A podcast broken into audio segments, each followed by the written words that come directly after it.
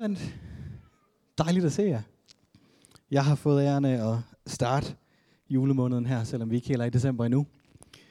Og øh, vi har en øh, vi har fået sådan en overskrift for, for julemåneden, der hedder Julens Hemmelighed.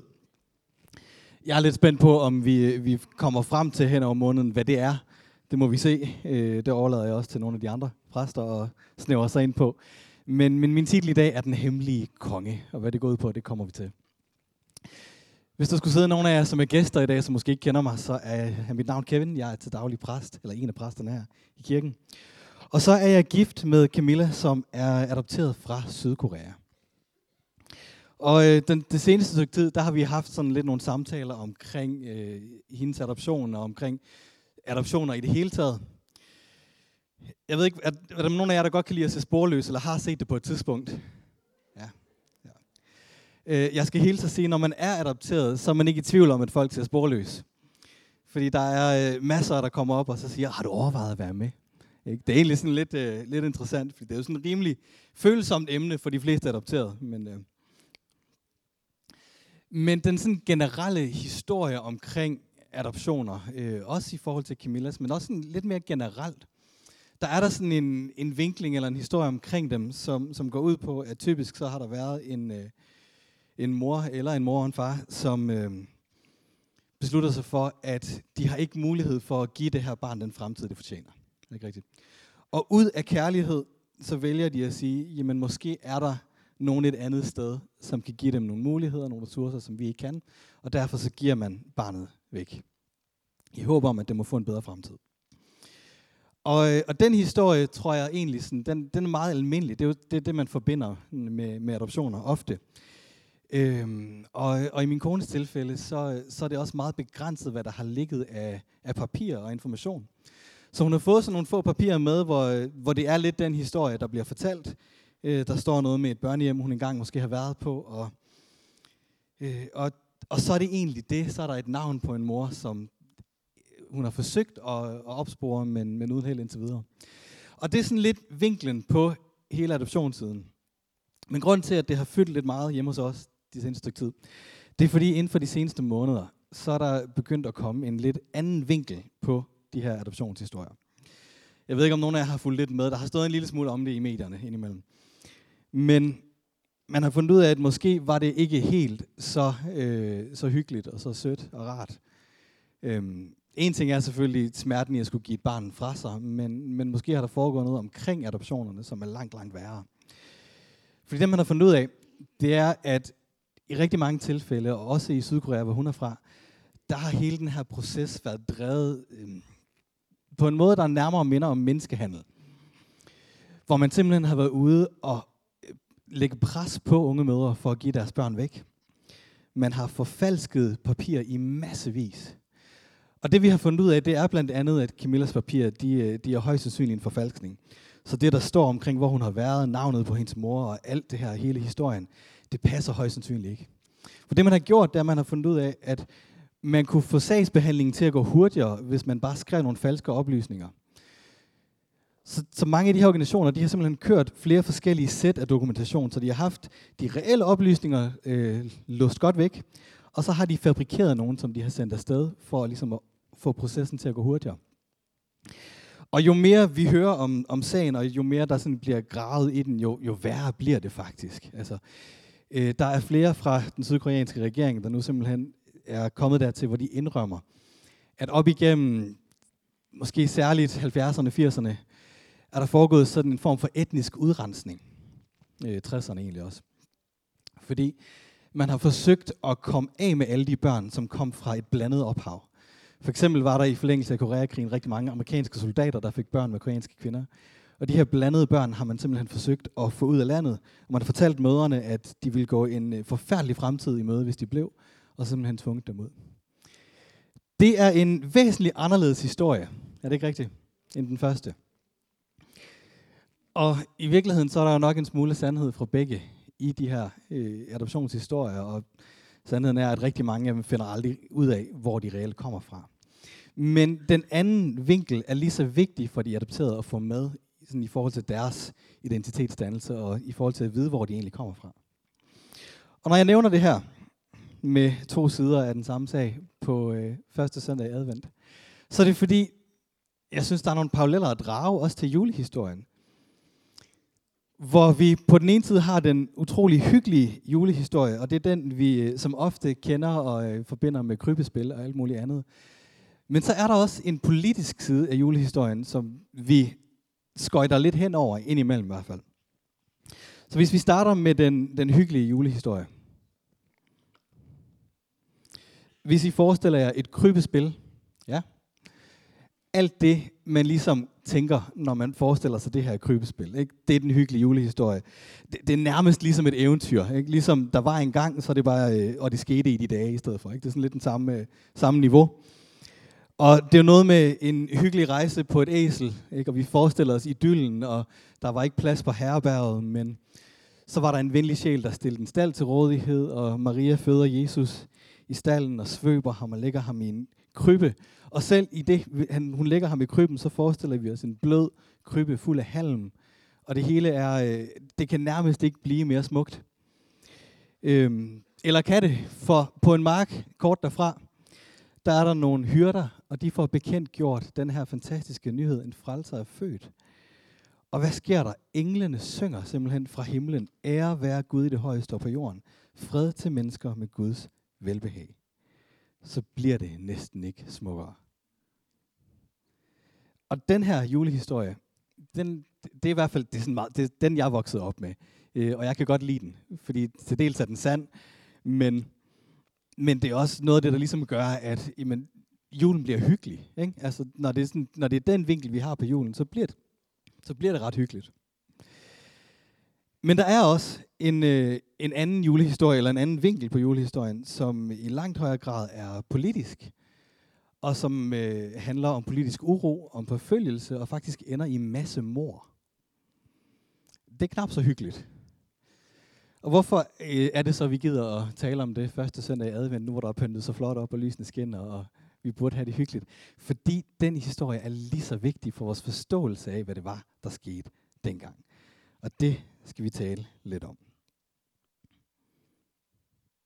Juleevangeliet, den politiske version. For det, der sker, det er, at det er ikke kun Jesus som frelser, som trøster, som opmuntrer, som nødopkald, når tingene brænder på. Det er ikke kun den Jesus, der kommer til jorden. Det er også en konge, der kommer til jorden. Og når en konge kommer ind på banen, så sker der noget rent politisk.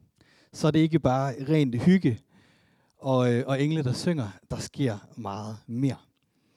Julen er nemlig historien om en konge, som blev født i al hemmelighed, og som kom for at etablere et nyt slags kongerige. Et kongerige, som skulle vise sig at være omvendt fra mange af de kongeriger, der ellers var på den her tid. Kongerige, som ikke skulle etableres fysisk eller på et geografisk sted, men i menneskers hjerter. Og et kongerige, der var til for, at de mennesker, der valgte at følge den konge, kunne få lov at opleve et helt nyt liv. Frihed, fri for angst, fri for frygt. Og man kunne få lov at følge en, en konge, der satte et helt andet eksempel end de egoistiske og magtsyge konger, der ellers havde været på jorden indtil da. Og det første tegn, vi får på, at Jesus han var konge, i det nye testamente i hvert fald, det er, da englen fortæller Maria, at hun er gravid, og hun skal føde en dreng. Og der står sådan her. Vær ikke bange, Maria, sagde englen, for du er udvalgt af Gud. Du vil blive gravid og føde en søn, som du skal give navnet Jesus. Han vil få stor betydning, for han er den almægtige søn. Gud, Herren, vil sætte ham på Davids trone, og han skal for evigt, øh, for altid være konge over Israels folk, og hans herredømme vil aldrig få ende. Det her det er den evige konge, Jesus, som kommer til jorden i julen. Og hvis det er den evige konge, så er han også konge i dag. Og det er egentlig lidt sjovt at tænke på, at han kom til jorden som konge, men det var i al hemmelighed. Ikke? Det foregik i en stald i Bethlehem, og udover Josef og Maria og nogle hyrder, så var der ikke ret mange mennesker, der vidste, hvad der foregik. Og havde det ikke været for en gruppe øh, mænd, der var langt derfra, så havde, havde der været endnu færre, der vidste, hvad der foregik. Men et sted langt væk, så er der nogle mænd, og de er øh, højtstående embedsfolk. Øhm, Og deres job er at læse gamle profe- øh, profetier, læse gamle skrifter, religiøse skrifter, og tyde stjerner. Bibelen på hverdagsdansk kalder dem stjernetyder. Øhm, de er lidt mere i almindelig tale kendt som de vise mænd. De tre vise mænd. Ja. Øhm, de bliver også kaldt for de hellige tre konger. Men det er egentlig lidt sjovt, fordi der er ikke noget belæg for, at de skulle have hverken været konger, eller at der var tre. Det var sådan lige barne, barnehistorien, der krakkelerede der. Vi aner ikke, hvor mange de var. Det vi ved, det er, at de kom med tre slags gaver, og derfor så har man gættet på, at der var tre. Men de kunne have været tre, de kunne have været 30. Det ved vi faktisk ikke. Men de her stjernetyder, de sidder der, hvor de er, og så opdager de en ny stjerne på himlen over Judæa. Og med al deres viden og alt, hvad de nu ellers har, har gjort gennem tiden, så regner de sig frem til, at det her det kan kun betyde én ting. Det må betyde, at der er en ny konge, der er født i Judæa. Og de beslutter sig for, at de vil rejse derhen, og de vil give ære til den her nye konge. Og hvad gør man så? Jamen, så pakker man sine ting, og så rejser man afsted til Jerusalem. Fordi det er der, den eksisterende konge er. Og hvis en ny konge er født i Judæa, så må det da være i Jerusalem. Der er bare et problem. Da de kommer frem, så er der ingen, der har hørt om nogen konge, der skulle være født. Så de, på en eller anden måde, så kommer de frem til, til kong Herodes, den eksisterende konge, og så får de også spurgt der, og der er heller ikke nogen ved hans hof, der aner noget som helst om, at der skulle være født en ny konge.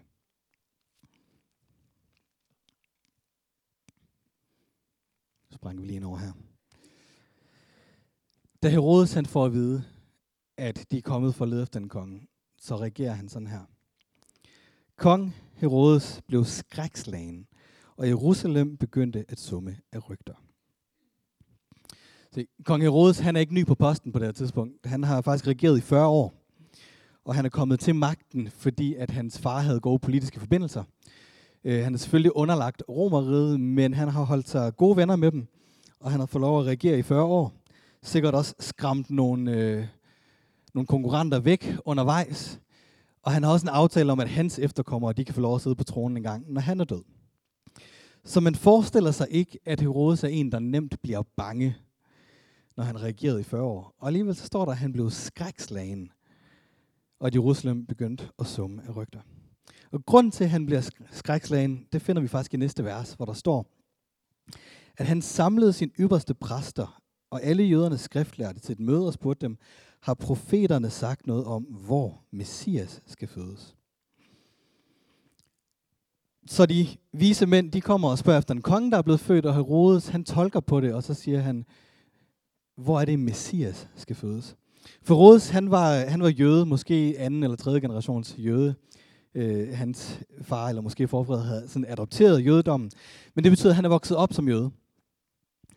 Og han har øh, lært øh, mange af de her gamle historier at kende. Han har lært Toran at kende, deres skrifter. Og da han får at vide, at der er nogen, der har set en stjerne på himlen, der er en konge, der er blevet født, så begynder han at lægge to og to sammen. Og så får han en mistanke om, at det her det ikke er hvilken som helst konge.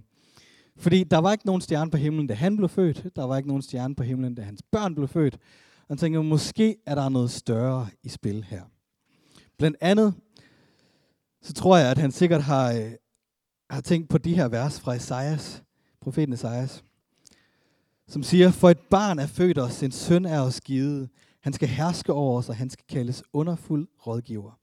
Vældig Gud, evig fader, fredsfyrste. Når han bliver konge i Davids rige, så bliver hans magt uden grænser, og han skaber fred overalt. For han bygger sit rige på retfærdighed fra nu af og til evig tid. Og Herren den almægtige vil gøre, hvad han har besluttet. Så Herodes han mistænker, det her det er nok ikke nogen almindelig konge, det her, det kunne godt være den her Messias. Messias på hebraisk betyder den udvalgte. Og på græsk, oversat til græsk, det er det ord, vi kender som Kristus. Og på en eller anden måde, så sådan Jesus Kristus er sådan blevet en måde, vi, vi siger hans navn på, ikke som om Kristus var et efternavn. Men Kristus er egentlig en titel. Det er ikke et navn. Det er Jesus den salvede, eller Jesus den udvalgte. Med andre ord, Guds endelige konge. Den konge, der skulle komme og gøre en ende på alle de her tyranniske kongers riger, og være den evige, endelige konge. Guds udvalgte. Og Herodes, han vidste noget, som vi ikke tænker så meget over i dag, fordi vi ikke lever i den samme slags kongerige, som det gjorde dengang. Han vidste, at når en ny konge træder ind på banen, så er folket nødt til at vælge, hvem de vil følge. Og det er derfor, han bliver skrækslagen. Han er bange for, at folket vil følge den nye konge, særligt hvis de opdager, at det er Messias, der er kommet, og at han mister sin magt. Og han har i hvert fald ikke nogen interesse i at overgive sin magt og underlægge sig en anden konge end sig selv. Historien den øh, fortsætter med, at de her skriftlærte, han har kaldt til, de finder en profeti, en anden profeti fra Mika, som siger, at den her konge skal fødes i Bethlehem, og han sender de vise mænd afsted til Bethlehem med ordene om, at når de har fundet ham, så skal de komme tilbage, så han kan tilbede dem også. Jeg tilbede den nye konge, alt imens han planlægger at slå ham ihjel. De vise mænd tager afsted, de finder Jesus, de får givet deres gaver, de får vist deres respekt og deres hengivenhed, og så får de vist i en drøm, at de nok skal gå udenom Herodes på vejen hjem. Så de rejser en anden vej hjem. Og selv Josef får også vist i en drøm, at Jesus er i fare. Så han pakker familien og Jesus, og så rejser de ud af landet. Og da Herodes finder ud af, at han er blevet snydt, så bliver han rasende. Og han beslutter sig for, at det eneste, han kan gøre, det er, at nu må han sørge for, at det her barn bliver slået ihjel. Så han beordrer, at alle drengebørn under to år bliver slået ihjel. Prøv at forestille jer at have været soldat og modtage den ordre. Øhm, at, altså, er det, er det alle sammen, du mener? Er det og op til to år? Prøv at forestille jer, hvor mange, men, hvor mange børn det har været. Så julehistorien, den politiske version her, ender i masse mor i stedet for øh, og er knap så hyggelig, men grunden til, at den gør det, det er fordi, det ikke kun var den hyggelige, rare Jesus, der kom til jorden, men det var en konge, der kom til jorden for at udfordre den eksist- det eksisterende kongerige.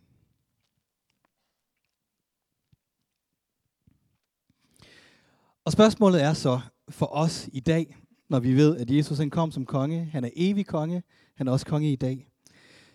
Det er jo egentlig det samme spørgsmål, som Herodes måske skulle have stillet sig selv det er, er han også min konge? Vil vi følge ham? Og vil han være vores konge? Og hvad betyder det egentlig overhovedet at følge Jesus? Jeg er vokset op i kirke, så, så det er sådan et udtryk, jeg har hørt øh, for evigt og altid. Men det kan også godt virke en lille smule diffust, hvis man måske ikke er vokset op.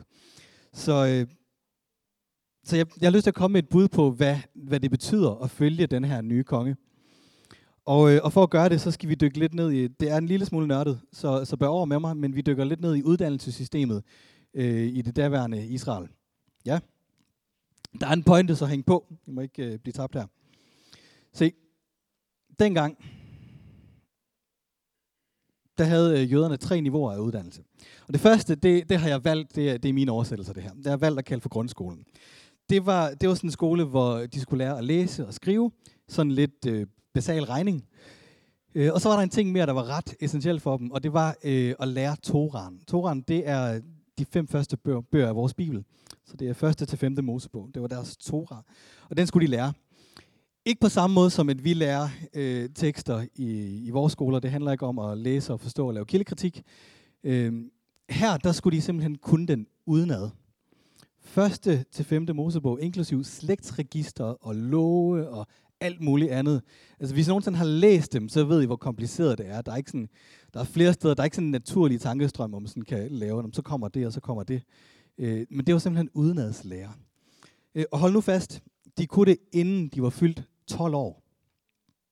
Ja? Det er ret imponerende, er det ikke det? Og for langt de fleste af jøderne her, så var det faktisk der, at uddannelsessystemet det sluttede. Fordi så var de teenager, og så var de gamle nok til at gå i lære hos deres, øh, hos, for drengene var det hos deres fædre. Skulle de lære, og hvad end deres fædre gjorde, det var det, de også kom til. Og for pigerne, så var det naturligvis som 13-14-årige tid til at blive gift og få børn. Det var simpelthen systemet på det her tidspunkt. Det er vildt at tænke på for os i dag, men det var naturligt dengang. For de få udvalgte, dem der havde klaret sig rigtig, rigtig godt, i skolen. Øh, og her var pigerne øvrigt sorteret fra. De fik slet ikke den her mulighed. Øh, for de få udvalgte drenge, som havde klaret sig rigtig, rigtig godt, så var der muligheden for at gå videre på en videregående uddannelse, eller en ungdomsuddannelse. Skal vi se, om det kommer her. Og øh, hvis I ikke havde gættet det endnu, så handlede det om at man så fortsatte med at læse resten af skrifterne, så det er resten af det gamle testamente. Øh, og så lærte man også det udenad. Hvis ikke det hele, så i hvert fald en stor del af det. Er der nogen af jer, der kan forestille jer at skulle lære hele det gamle testamente udenad? Det er ikke vildt. Men det var, simpelthen, øh, det var simpelthen det, de gjorde der. Og når de så var færdige, så igen, så var uddannelsessystemet ligesom slut. Men så havde man en lille, lille gruppe af helt særligt udvalgte. Dem med exceptionelle talenter. Og dem, hvor man tænkte, de her, de bliver til noget helt særligt. De kunne komme i mesterlærer. Ikke mesterlærer i for, som et håndværk, men mesterlærer hos en rabiner, hos en, en mester. Og måden det foregik på, det var, at hvis man var så heldig at blive udvalgt, så blev man sat sammen med den her rabiner. Og så blev man øh, interviewet, det var nærmest sådan et forhør, og adspurgt i alle mulige forskellige ting. Og hvis rabineren vurderede, du kan dine ting godt nok, øh, dine evner er til det, din karakter er til det, så, øh, så ville han vende sig mod den her elev, og så sige noget i retningen af, kom, følg mig. Har vi hørt de ord et andet sted før? Og hvis man var så heldig, at man fik lov til at følge en rabiner, så, så kom man selvfølgelig i lære der. Og der havde man tre mål. Tre ting, man skulle, når man var i mesterlærer hos en rabiner her. Det første, det var at være sammen med sin mester. Og her der snakker vi øh, uafbrudt 24 timer i døgnet. Der var ikke noget, der hed fri aftener, der var ingen weekender, der var ingen helligdage eller ferier. Det fandtes ikke. Man var sammen med ham, hvor end han var, der var man, og man fulgte efter. Man spiste med ham, man overnattede, hvor end han overnattede, og hvad end han gjorde, så var man lige der. Der, der var sådan en gammel hebraisk udtryk, der handlede om, øh, hvor man sagde noget i retning af, må stød fra din mester øh, ramme dig, eller være på dig, eller sådan et eller andet i den stil.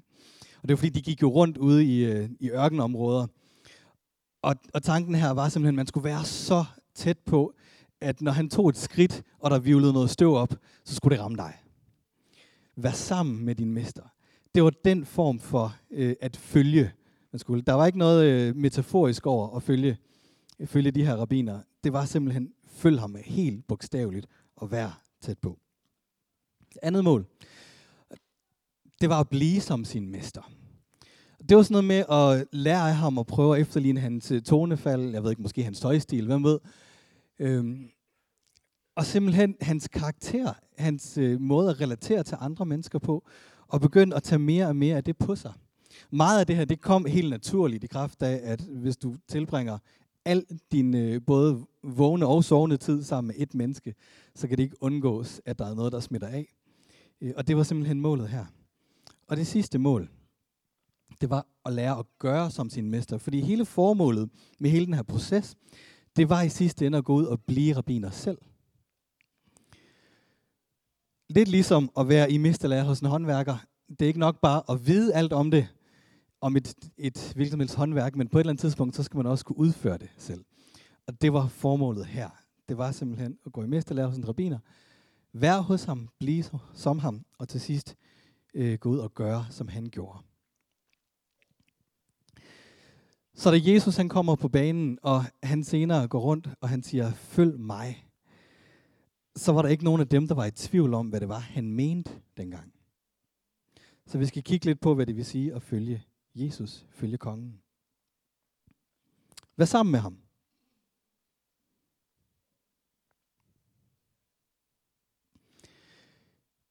Det her det handler om at være opmærksom på hans tilstedeværelse i vores liv.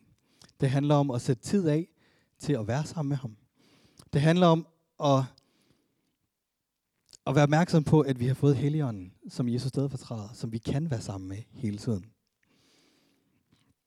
Det handler om, at når vi går igennem livet med vores tanker, vores bekymringer, vores glæder og alt, hvad vi ellers stod på undervejs, at være opmærksom på, at han er der sammen med os, og simpelthen at holde os tæt til ham. Bruge ham som en slags kompas, der hele tiden peger os mod nord.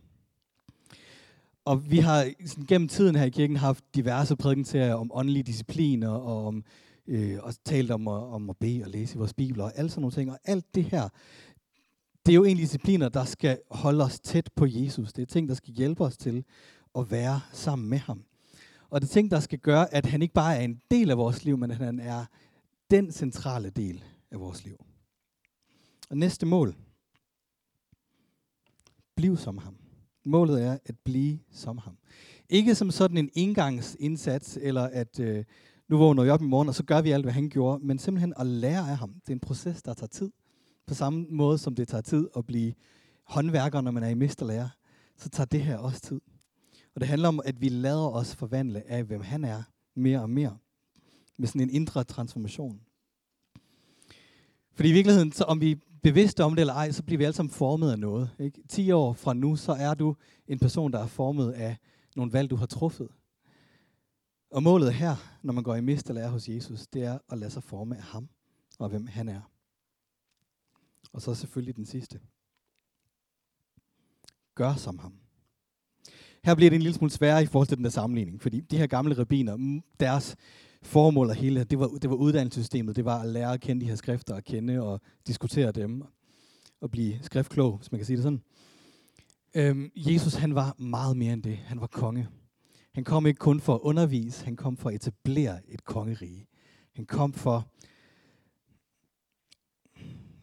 han kom for at gøre op med en masse forestillinger, folk havde omkring Gud. Han kom for at etablere det her nye kongerige og bede folk om at følge ham. Og det betyder, at når vi skal gøre, som han gjorde, så handler det ikke kun om at lære alt om ham. Det handler om at begynde at være, som han var. Ikke udvise kærlighed, næste kærlighed til hinanden. Vær nådig, tilgivende. Vis omsorg. Be for de syge. Kæmp for retfærdighed i verden. Kæmp imod korruption. Profeter. Så meget mere. Alt, hvad han gjorde. Det er det, der er målet med at være i mesterlærer hos Jesus. Og det er ikke noget, der sker fra den ene dag til den anden, og vi kommer til at fejle igen og igen. Og der er ingen af os, der kommer til at være perfekte eller blive som ham, i hvert fald ikke på den her side af evigheden. Men det er heller ikke formålet. Formålet er at følge ham, lære af ham. Og begynde lige så stille at gøre, som han gjorde. Og for mig, så tror jeg, jeg voksede op som kristen. Og jeg har hørt mange af de her ting rigtig, rigtig mange gange gennem mit liv. Og derfor så kan det også godt blive sådan lidt en floskel på en eller anden måde. At, øh, og, og på et tidspunkt kan man også komme dertil, hvor man tænker, hvad verden skal jeg mere gøre nu? Altså hvad er mit næste skridt? Jeg gør alt, hvad jeg kan. Og alligevel, så har jeg også brug for at blive mindet om det her igen og igen. Jeg brug for at blive mindet om, at Jesus er mere end frelser og forsoner. At han også er en konge, der fortjener at blive fuldt. At han også er en konge, der fortjener min hengivenhed. Han er ikke kun, det er han også, men han er ikke kun den rare Jesus, som jeg ringer til som et nødopkald, når tingene brænder på. Han er en konge, der har bedt mig om at gå i mesterlære hos ham. Ikke for hans skyld, men for min. Fordi at det er vejen ind i det her liv, som er fri for bekymringer, som er fri for angst, som er fri for alt muligt andet. Ikke at vi går igennem problemer, for vores omstændigheder er, som de nu engang er her på jorden. Men det er måden, vi lærer at forholde os til dem, sådan som han forholder sig til dem. Og jo mere vi kommer til at ligne ham, jo nærmere vi kommer ham, jo større forskel kommer vi til at gøre, både i vores eget liv, men også for hinanden, i de fællesskaber, vi er omkring. Og mens vi nærmer os julen her, så er det egentlig bare min opfordring, både til mig selv, i lige så høj grad som det er til jer. Det er at holde os for øje, at den her Jesus, der kom, han var en konge. Det var ikke bare baby Jesus i krybben, der lå der, øh, mens englene sang og alt var fred. Han var en konge, der kom også for at skabe noget uro. For ligesom at vise en anden vej, end den mennesker havde, havde vist indtil da. En konge, der fortjener, at vi går i mesterlære hos ham. En konge, der fortjener, at vi vælger at overgive vores eget kongerige til ham, og så sige, Jesus, du må gerne være min konge. Og det håber jeg, at I vil tage med her, mens vi nærmer os jul. Mens vi forbereder os med hygge og gaver og julebag og alt muligt andet. Og også for, for de af os, der måske har familierelationer, hvor tingene er komplicerede. Det er der lige så meget af hen over julen. Lad os holde det centrale for øje, som er, at mens vi gør alt det her, så er der en Gud, som blev menneske for vores skyld. Både for forsoningen af vores sønner, et tilgivelse af vores sønner og forsoning med Gud, men også for at etablere et nyt kongerige, som vi kunne vælge at følge og gå ind i, for at få lov at se den her verden med andre briller, med en anden vinkel. Yes. Amen. Skal vi bede sammen? Gud, tak fordi, at du for alle de år siden sendte Jesus ned på jorden her. I al hemmelighed, som en konge. Ikke som en konge, som folk havde forventet. Ikke som en konge, der skulle komme og regere med vold og magt. Men en konge, som kom i al stillhed. Som kom og startede en revolution i menneskers hjerter. En konge, som kom og samlede sig tusindvis og senere millioner af følgere, som kunne se, at han var værd at følge. Tak Gud, fordi at du, øh, at du gør den virkelighed kendt for os, også mens vi nærmer os juletiden, og mens vi gør os klar til at fejre Jesu fødsel. Tak, at du øh, viser os de næste skridt hver især, der hvor vi er i vores rejse, i vores rejse i forhold til at være i mesterlærer hos Jesus. Tak, at vi må blive mere som ham. Tak, at vi må tilbringe vores liv i hans nærhed. Og at vi må gøre som ham. Vi må sprede budskabet om ham. Vi må vise kærlighed og omsorg til mennesker omkring os på samme måde, som han gjorde det. Hjælp os på den rejse, og hjælp os til altid at holde dig helt central i vores liv. I Jesu navn beder vi. Amen.